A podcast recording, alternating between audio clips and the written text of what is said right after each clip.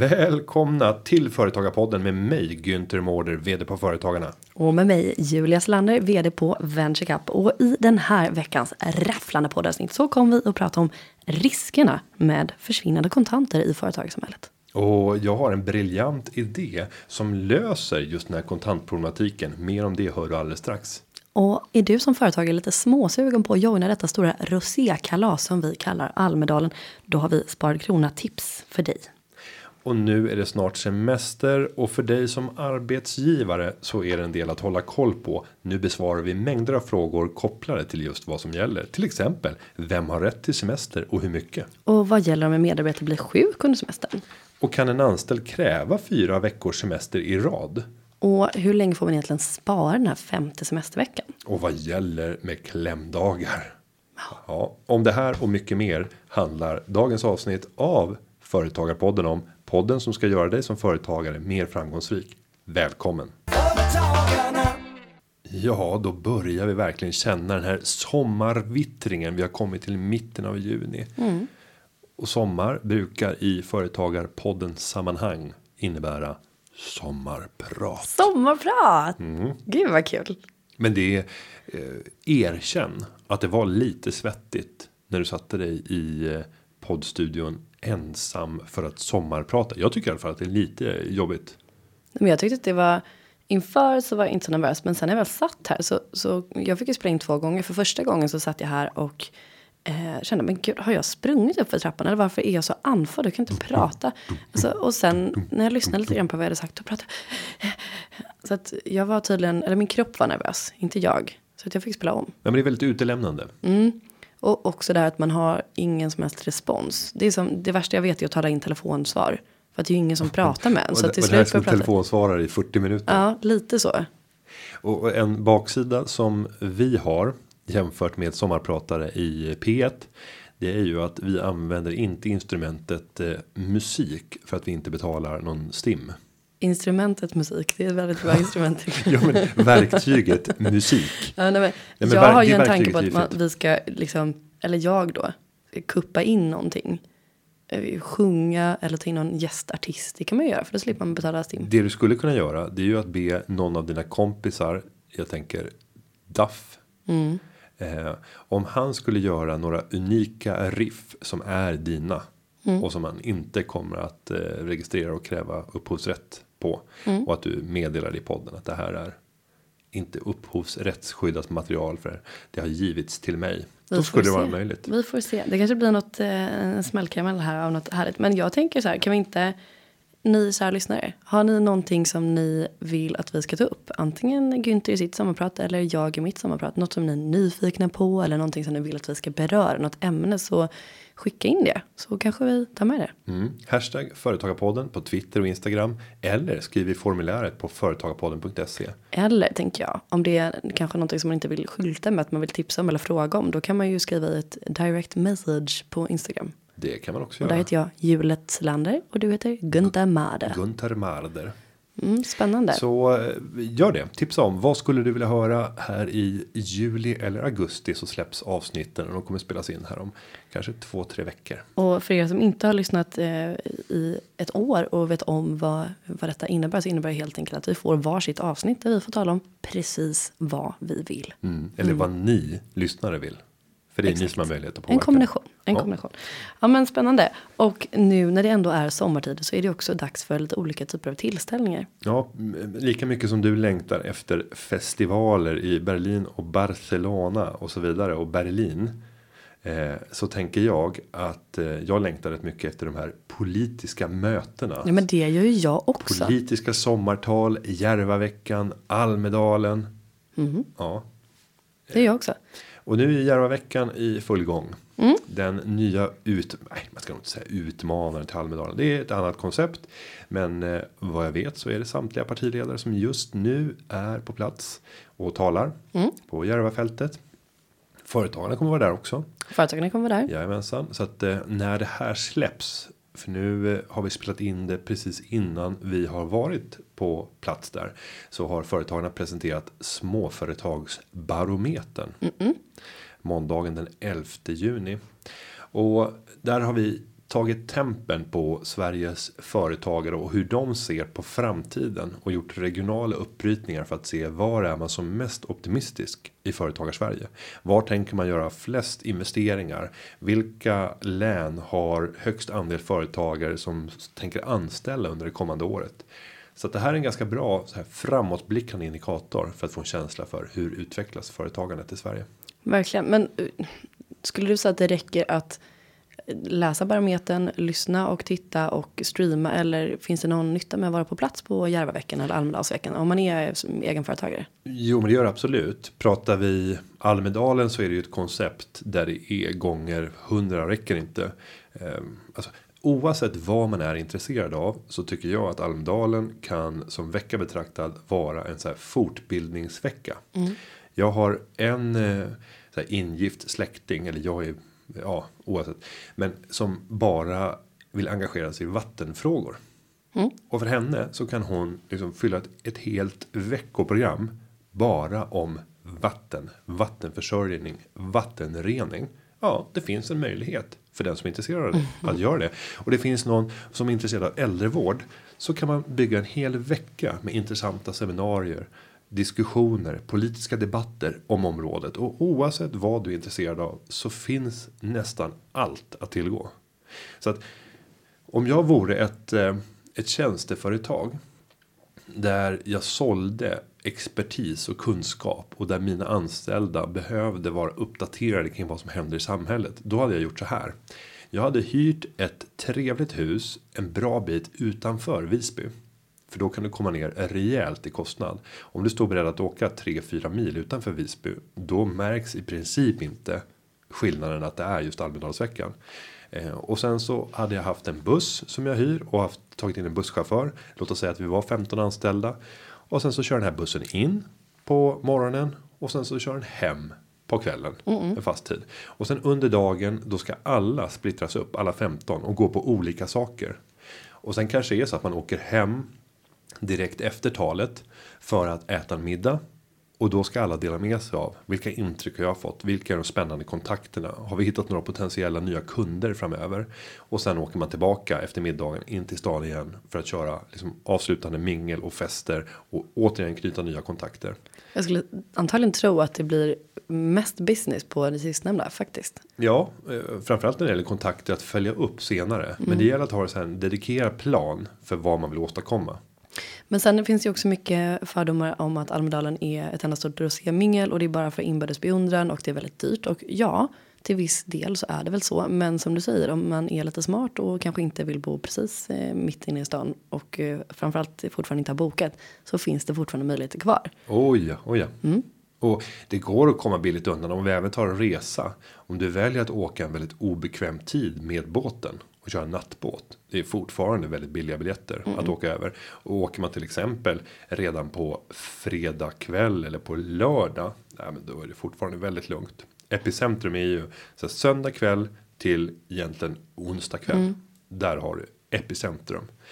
Eh, och säger vi efter onsdag, om du tar från torsdag så har du både torsdag, fredag, lördag, söndag i Almedalsveckan.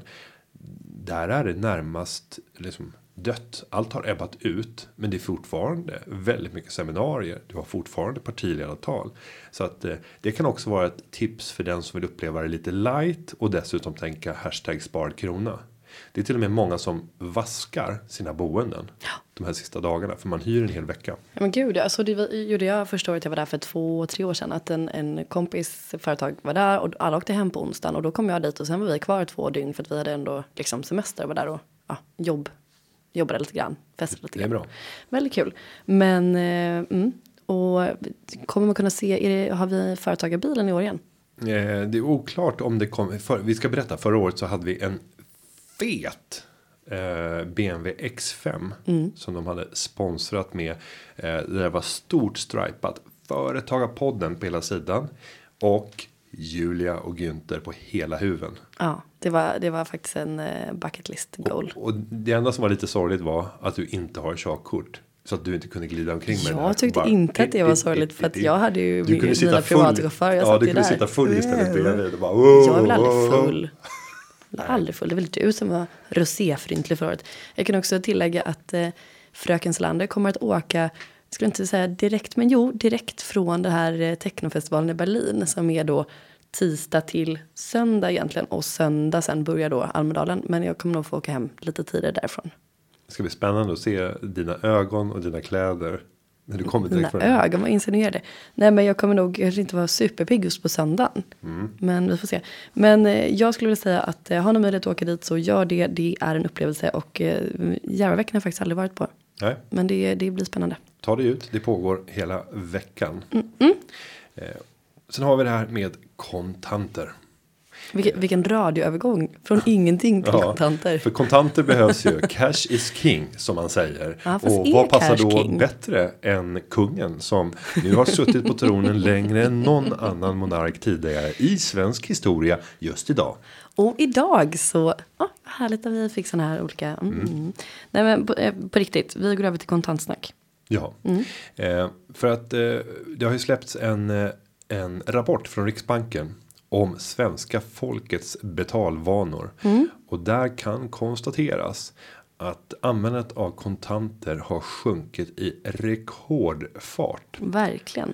Ehm, och eh, då kunde vi se att det var 40% som eh, använt kontanter vid sitt senaste köp år 2010. Nu har andelen gått ner till 13% och den fortsätter att sjunka i en snabb hastighet. Och det här kan man ju tycka är en välkommen utveckling. Mm, absolut. Men det finns ju också problem. Vad är det för problem? Jag tänker så här, samhällsrisker. Vad händer i ett läge då vi får ett digitalt anfall? Vi såg hur snabbt Sverige kunde liksom ta några sådana här saker som har hänt senaste åren. Vi hade en mast som fälldes, en radiomast. Och plötsligt så kunde man slå ut radio och, och förlägga en stor del av Sverige i radioskugga. Eh, det är ganska dramatiskt och det här var en enskild buse som gjorde det. Det var ingen rysk spion utan det var en galning. Eh, vi hade de här överbelastningsattackerna mot eh, flera av Sveriges största nyhetssajter som hände i ganska nära anslutning till det här. Eh, Eh, så då börjar man ju verkligen diskutera. Är det ryssen som är på oss? Sen hade vi här i år för bara några veckor sedan så blev det ett operativsystem haveri på Arlanda. Vilket gjorde att hela flygtrafiken slogs ur spel från Jönköping och uppåt. Och varenda flight som på något sätt hade en koppling till Stockholm eller som berörde ett plan som skulle användas som någon gång senare eller tidigare hade varit i Stockholm. Så det var i princip så här. Mm, så var det, så det, det var så det lät. Så lät det. Vi blir väldigt utsatta och då tänk dig att du bara slår ut de elektroniska betalningarna. Du slår ut mobilnätet och helt plötsligt så funkar inte uppkopplingen till betaldosorna. Eh, vad händer i ett sånt läge? Du får väl dela med dig av det du har. Vi går tillbaka till ett bytsamhälle. Ja, men även Du får en ryamatta av dig, jag får lite konserver av dig. jo, men även i det där bytessamhället och i en bytesekonomi så har det ju faktiskt funnits och förekommit olika typer av checkar. Vad en sedel är, det är ju egentligen en check utgiven av Riksbanken när man säger att om den här checken med Riksbankschefens underskrift Eh, om du kommer med den till Riksbanken så kommer vi att byta in den mot motsvarande mängd guld. Det är liksom det historiska när man hade vad man säger guldmyntfot. Det är fattat. Men när du inte har det, när alla pengar blir digitala så utsätter du samhället för rätt stora risker vid lägen där elektroniken slås ut. Så du skulle vilja uppmana alla att, Att egentligen bunkra. börja bunkra pengar i madrassen? Nej, och då kan man säga så här att pengar i form av sedlar utgivna av Riksbanken är kanske inte det bästa i det läget. Utan då skulle jag ti- titta på så här Krygerrand. Känner till dem? De, de sydafrikanska guldmynten. Alltså guldmynt är oftast bättre att ha om man ska vara en sån här prepper och förbereda sig för krisen och kriget. För att guld är i alla fall eh, just nu och de senaste många århundradena ett säkrare betalningsmedel som har varit mer stabilt om du tittar överlag världen över. Eller mer stabilt ska jag inte säga, men det har fungerat i högre utsträckning än många andra valutor. Så du skulle vilja säga att man ska inte bunkra sedlar, man ska bunkra Bunkra guld. guldmynt. Guldmynt. Pippi-revolutionen. Nej, men det man kan tänka det är ju också att det behöver inte vara mynt. Fördelen med mynten det är att du har en enad viktsats och du kan se exakt vad det är värt och det blir internationellt gångbart. Men du kan ju lika gärna liksom ta guldsmycken. Ett bra tips för den som vill bunkra guld. Det är faktiskt att eh, titta på Kronofogdens lösöresaktioner. För där går man ofta ut med ett utropspris som ligger i paritet med skrotvärdet för guldet. Och ganska ofta så får man köpa det till det priset. Det innebär att det blir billigare att köpa smycken som skrotguld istället för att köpa ett mynt. För att där finns det en kommission där du får betala en kommissionsavgift. Ett mäklararvode.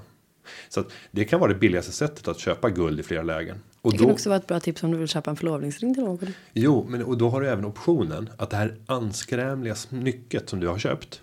Det kan eventuellt bli så att trenden vänder och om 15 år så är det här det hetaste du kan ha. Hantverket får du på köpet. Och det krävs ju oftast ett ganska stort hantverk för att göra ett riktigt fett guldsmycke. Det anskrämliga smycket. Ja, Ja, men tänk dig ett riktigt anskrämligt guldsmycke som väger så här 100 gram. Ja, jag ser ju ett här framför mig. Ja, nej, det gör jag inte. Det, det är diskret. Vill du beskriva vad du ser?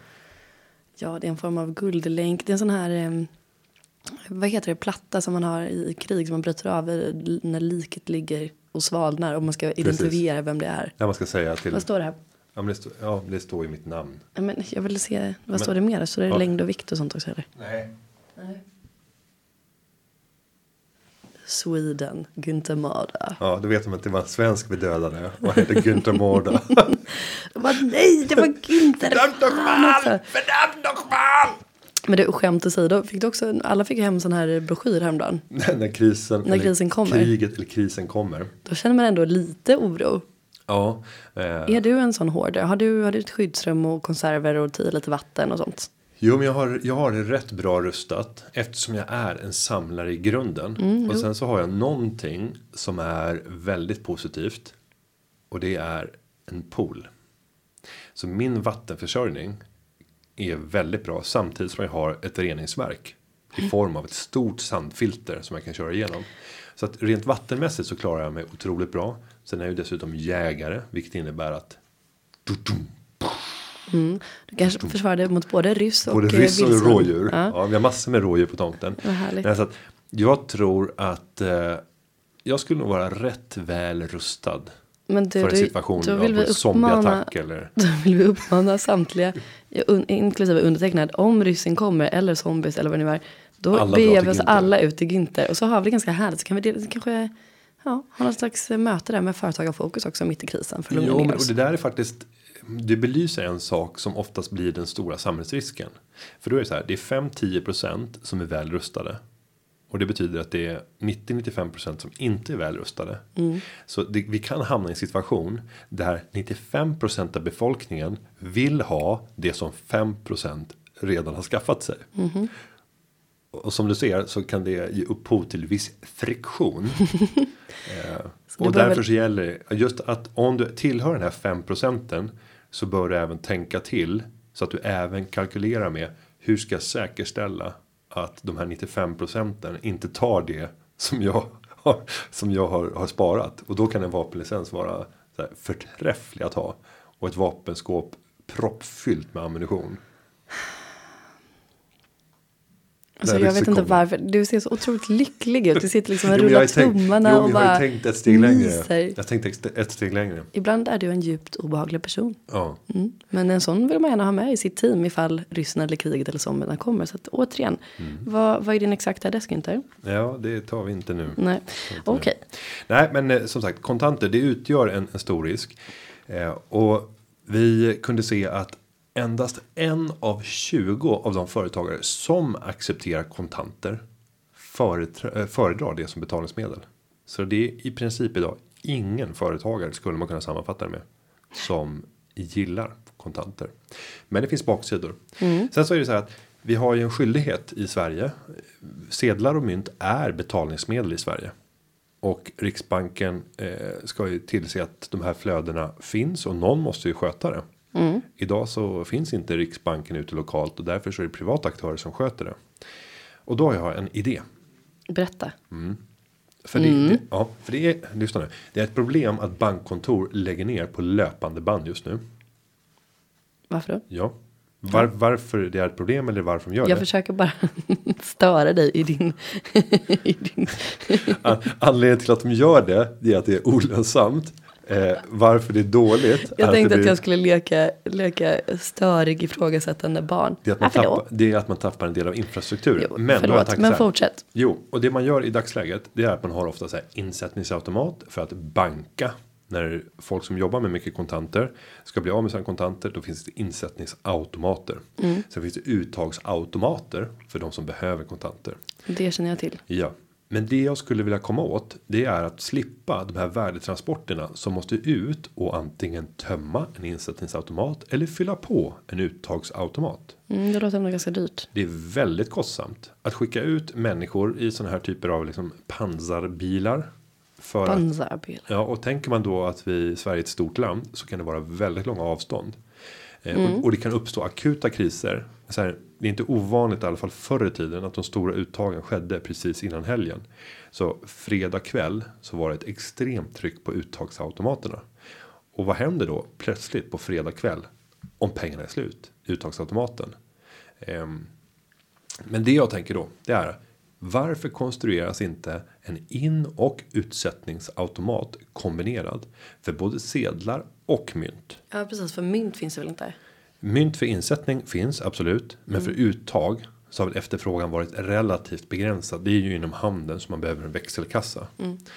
Men då tänker jag att du skapar en sån maskin som kan placeras ut beroende på stadens storlek i liksom en lämplig mängd. Därtill så kopplar du en app som hela tiden känner av flödet och ser hur mycket pengar finns inne och råder en obalans i in och utsättningar. Och så fort det råder en obalans att det finns för lite pengar då går den ut och ändrar raten och säger att just nu så behöver vi fylla på den här maskinen. Det innebär att du får 101% av de pengarna du sätter in. Så stoppa in 1000 kronor och du får 1010 kronor om du sätter in just nu. Om det inte svarar upp tillräckligt bra då höjer du raten till 2%. Så helt plötsligt får du 20 kronor om du sätter in en tusenlapp. Och jag tror att man kan ganska snabbt kalkylera på effektiviteten i en sån här typ av, av automat. Och samma sak om du ska ta ut. Ja, ibland så får du inte 100% av värdet som du plockar ut. Utan du får 99% av värdet. Till följd av att nej, men just nu så är det trångt om kontanter. Det kan till och med vara så att du får betalt för att plocka ut kontanter. så att ta ut 1000 kronor nu och få 1010 kronor. Jag gillar idén. För då får du kan skapa en, en app som gör att du hela tiden får en jämvikt i maskinen. Och du gör kunderna till medproducenter av det farliga och kostsamma arbete som de här värdetransporterna innebär. Jag gillar det. Jag tycker det är strålande. Eh, så är det någon som är sugen på att göra det här. Sign me up eller sign me up. Det, det är min idé. eh, Alltså, det, återigen, du har väldigt många bra idéer. En del mindre bra också. Men du får sluta med det här självgoda skrattet. nej, Nej, det är ju en del av det. En del, en del av mig. Ja, Mm. det är en del av dig. Men eh, spännande. Mm.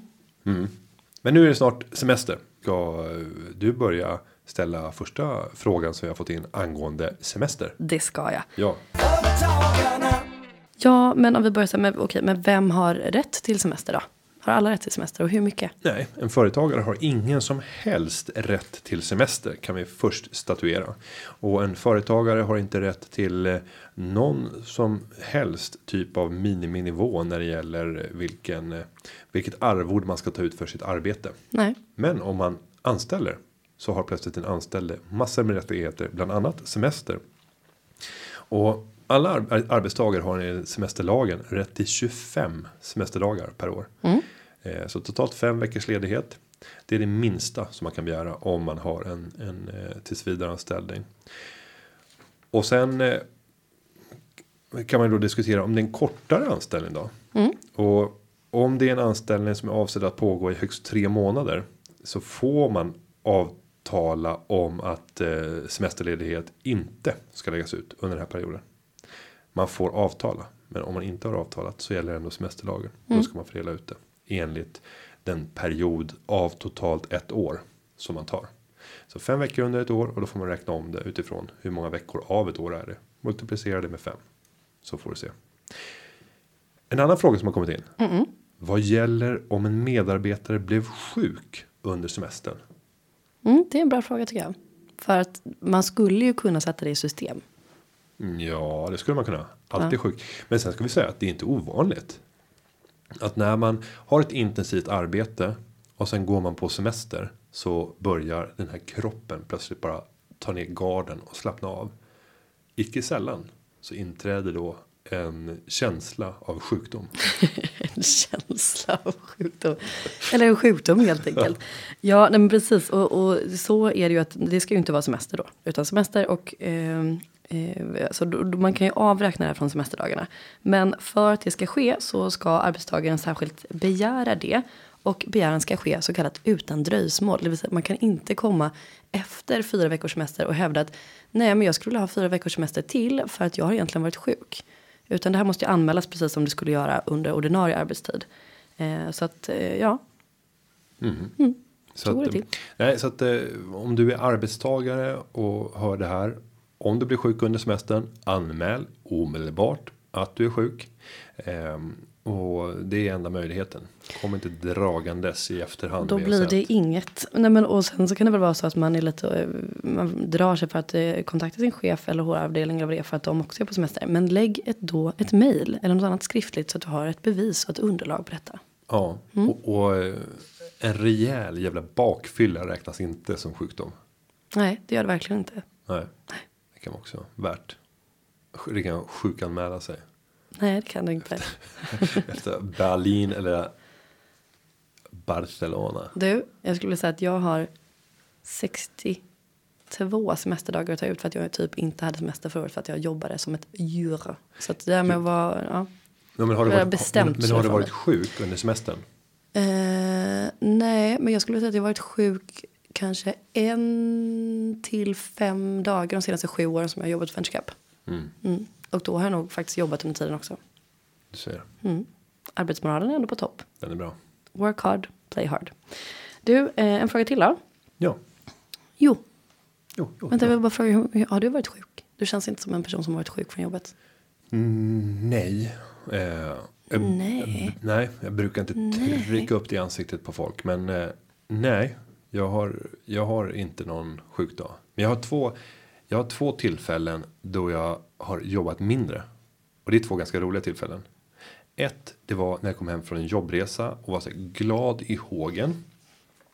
Eh, och jag bara studsade ut. Eh, min mamma och min syster hade kommit på besök. Och jag skulle gå iväg och köpa tacos. Ja. Okej. Åh.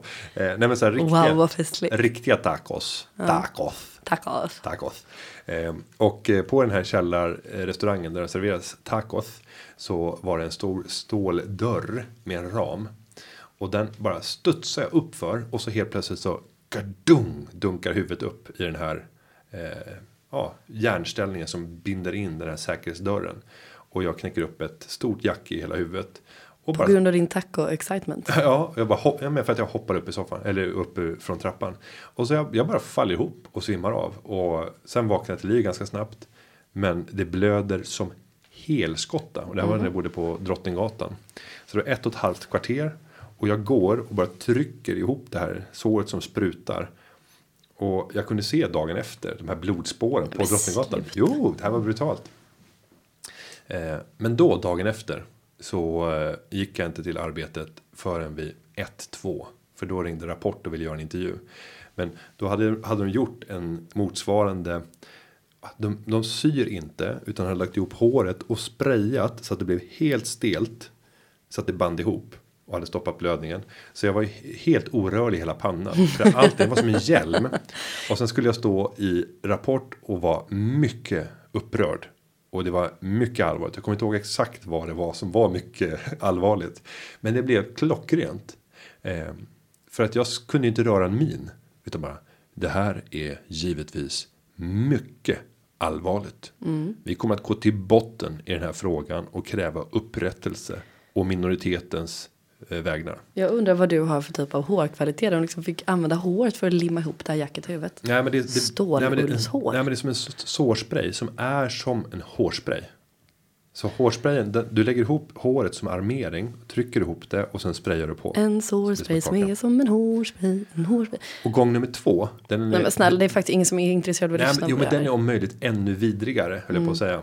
För det var när eh, jag höll på och tävlade mot Glenn Strömberg. I betting versus börsbetting. Åh, spännande. Eh, Så vi, under en vecka så fick vi på oss att eh, tävla mot varandra och försöka skapa så hög avkastning som möjligt. Jag köpte galna turbovaranter och han tog små bett i här, italienska fotbollsmatcher. Vem vann? Eh, han vann för att han satsade 500 kronor av 10 000 i varje bett. Och visst, han förlorade flera gånger, men det spelar ingen roll. Jag gick all in typ 5-10 gånger om dagen. Men det var roligare att följa dig. Ja, för det hände ju mer. Han hade en match om dagen. Jag hade 5-10 bets om dagen. Och det avslutades med en turbovariant med 140 gånger av- hävstång. Men hur blev du sjuk då? Jo, nej men då fick jag någon, någon kräksjuka. Eh, så där gjorde jag en intervju. Där vi fick klippa mitt i. För att jag, då var jag hemma. Men jag satt och jobbade, jag gjorde de här tradesen. Jag gjorde intervjun med Glenn Strömberg. Men jag var jättesjuk. Så, Bra arbetsmoral. Mm, Okej. två eh, dagar. Vidare till nästa Tack fråga. för denna utläggning kära herr Mårder. Ja. Då vill jag fråga en annan fråga. Kan en anställd kräva fyra veckor, nu tar vi om det. Kan en anställd kräva fyra veckors semester i rad? Eller kan jag som företagare beordra två veckors semester, två veckors arbete och sedan två veckors semester? Mm, och det här i grunden så kan man säga att ja, om arbetsgivaren och arbetstagaren inte kommer överens om att semestern förläggs eh, enligt två plus två veckor så har arbetstagaren rätt att kräva fyra veckor sammanhängande under perioden juni till augusti. Men eh, det här ska också anges två månader i förväg. Men om ni kommer överens om någonting annat så är det helt okej att ha två veckor semester, två veckor jobba, två veckor semester. Men, men då krävs det att man är överens om det innan. Och i många fall så kan det ju vara så att man har ett arbete där det är självklart att du måste jobba på det sättet. Och då börjar det skrivas in redan när man anställs. Alltså har du ett jobb eller driver du ett företag där det stora högtrycket är under perioden juni till augusti.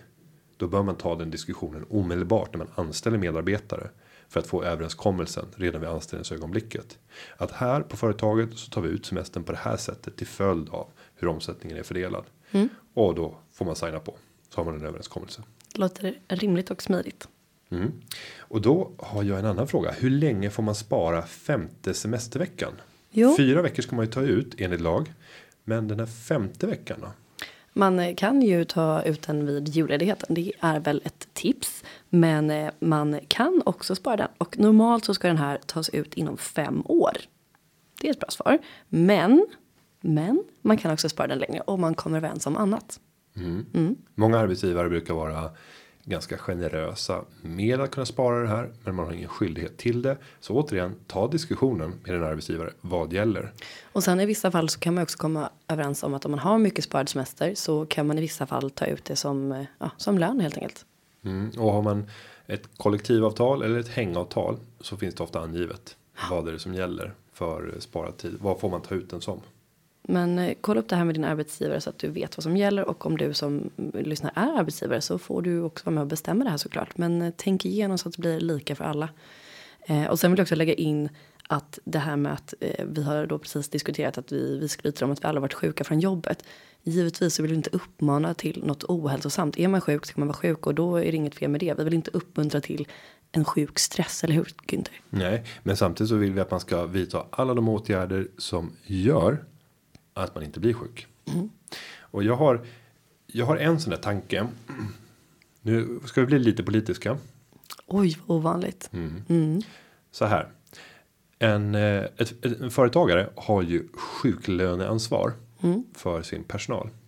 Och det här sträcker sig de första två veckorna. Och det innebär att om en person är borta så tvingas företagaren betala ut lön till den personen trots att man är sjuk. Är man en liten företagare så blir det väldigt jobbigt. Låt oss säga att man är fyra anställda inklusive företagaren själv. En blir sjuk. 25% av arbetskraften är borta helt plötsligt en dag eller en dag under en två veckors period. Vad gör du? Ja, det går inte att ta in någon extra personal. Det är väldigt sällsynt att det går att trimma in dem på två veckor och, och få någon lönsamhet i det. För att det kommer vara en vecka av bara inkörsperiod överhuvudtaget för att förstå logiken och hur man jobbar. Så att det är inte, det är inte om tal om att göra för de allra flesta. Utan det som händer är att arbetstagaren går upp och jobbar dubbla pass. Men måste ändå betala ut lönen till den som är sjuk. Även om det är lite lägre när man är sjuk än när man är, är på jobbet. Så det blir att man får jobba dubbelt så mycket och fortfarande betala ut lön. Och då kan det vara så här att den här arbetstagaren har råkat ut för en skidolycka. Man har ägnat sig åt extrem skidåkning på midsommarafton på, i, uppe vid riksgränsen. Och därför så kan man inte komma till jobbet för att det kräver att du har fötterna om du säger att du har brutit eh, båda benen. Nej, du måste kunna använda benen för vi jobbar i ett lager här. Så du är helt arbetsoförmögen. Eh, Då kan man ju tycka att är det rimligt att arbetstagaren ska stå kostnaden när det är helt uppenbart att den här skadan är helt orsakad av arbetstagaren själv. Varför ska arbetsgivaren stå den kostnaden? Eller ännu värre, och det här har vi haft uppe i podden tidigare. När en person gör en planerad operation som inte är medicinsk. Vad skulle det kunna vara? Till exempel någon form av eh, plastikkirurgi, tänker jag. Ja, det skulle kunna vara. Så att om du gör ett skönhetsingrepp och blir sjukskriven två veckor. Det är helt planerat. Du kan välja precis som person när du ska göra den här. Eh, sen kan det finnas tillkortakommanden när det gäller tider och så vidare. När får du en tid? Ja, men planerar du god tid och säger att nej, men jag kan vänta ett halvår. Bara det blir just den här veckan. Eh, så att du gör den planerade skönhetsingreppet och du blir sjukskriven två veckor.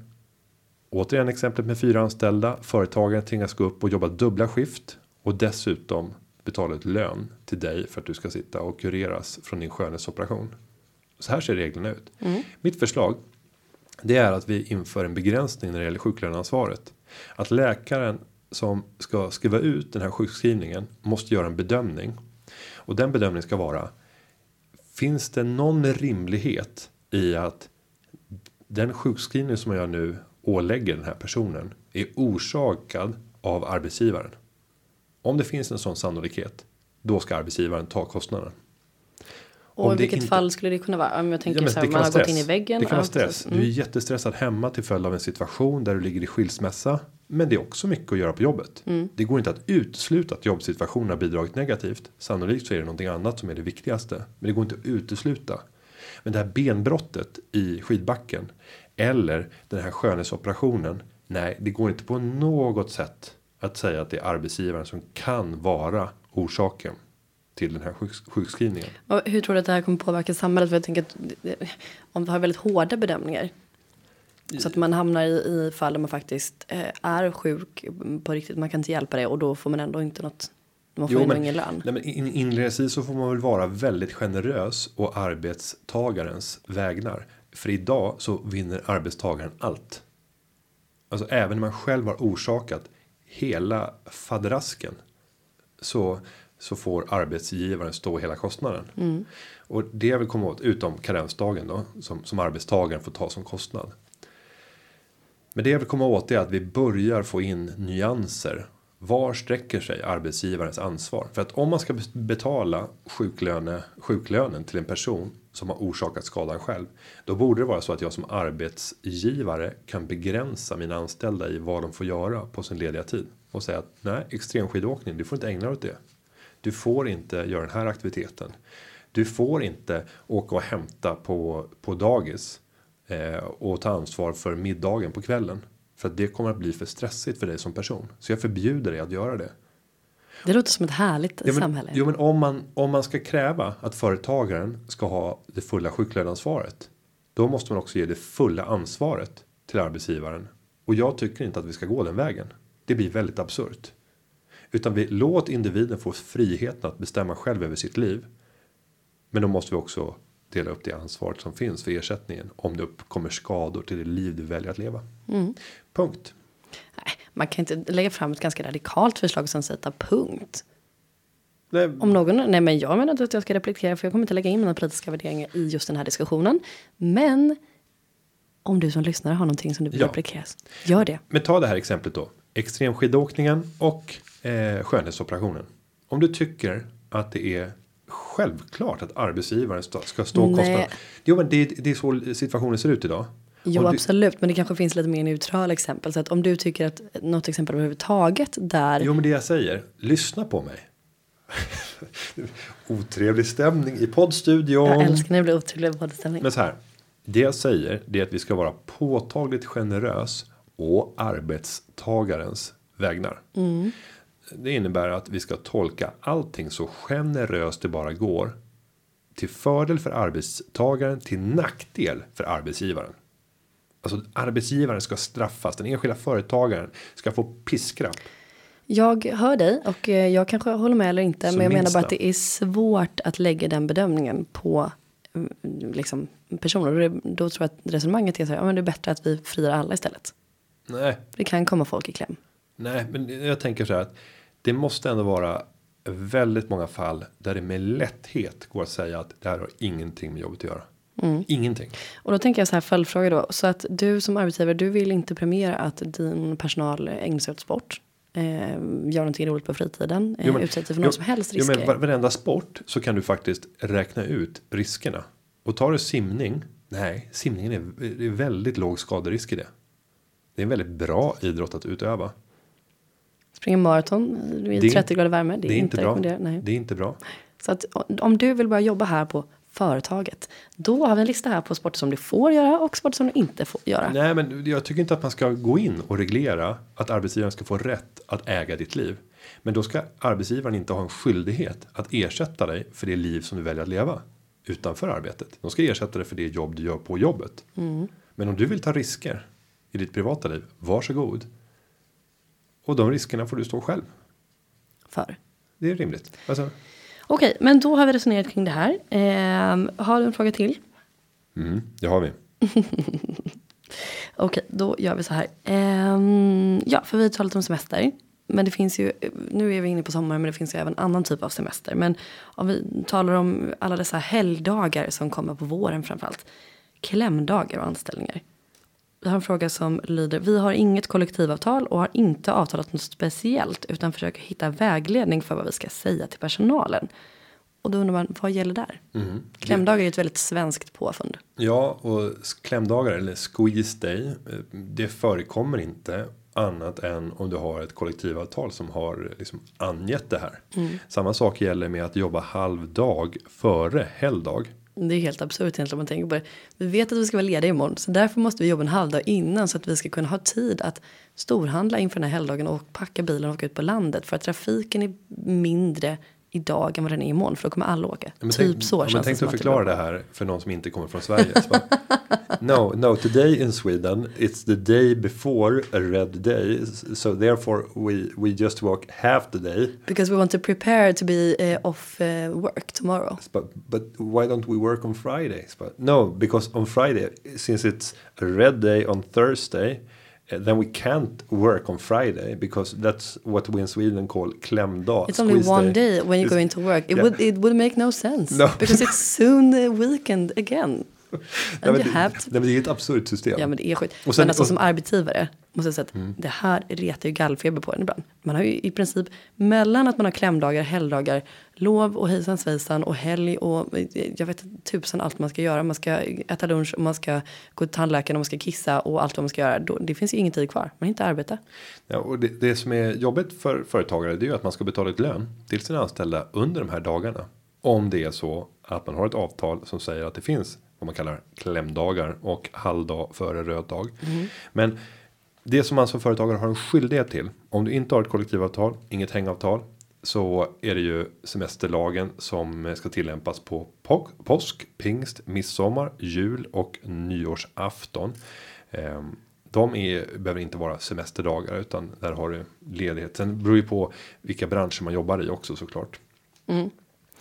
Ehm, men i övrigt så är det semester som ska tas ut. Om det inte är så att eh, det finns ett avtal som reglerar att man är eh, Att man har klämdagar eller det här med nationaldagen att om den infaller på en helg så är det ju flera kollektivavtal som stipulerar att då ska den röda dagen flyttas till en annan dag under året. Annars blir det orättvist. Annars blir det orättvist. Ja, men sen så ska man inte sticka under stol med att det är ganska gött att vara ledig också. Så att det är ju även arbetsgivare. Mm, för då kan man jobba lite mer ostört. Exakt, då plingar det inte till så mycket i mejlen. Nej, då kan man jobba undan. Så Ja. kan det gå. Så är det. Men eh, vill du ha reda på mer frågor vad som gäller kopplat till semester så gå in på företagarna.se eller ring våra åtta jurister. Där kan man få massor med tips om frågor som dyker upp så här inför semestertid och vad som gäller i relation till personalen. Med det Julia. Med det inte. Så, Så- är det dags att knyta ihop den bruna Ja, poddsäcken. det är det. Och vi ska ut- säga att Den här podcasten har förberetts av Karin Nygård. Och klippningen den är gjord av Linda Aunan Edvall. det är den. Då kör vi vidare ut i sommarvärmen, ut i. Företagarsommaren Günther. Företagarsommaren. Hej då. Hej då.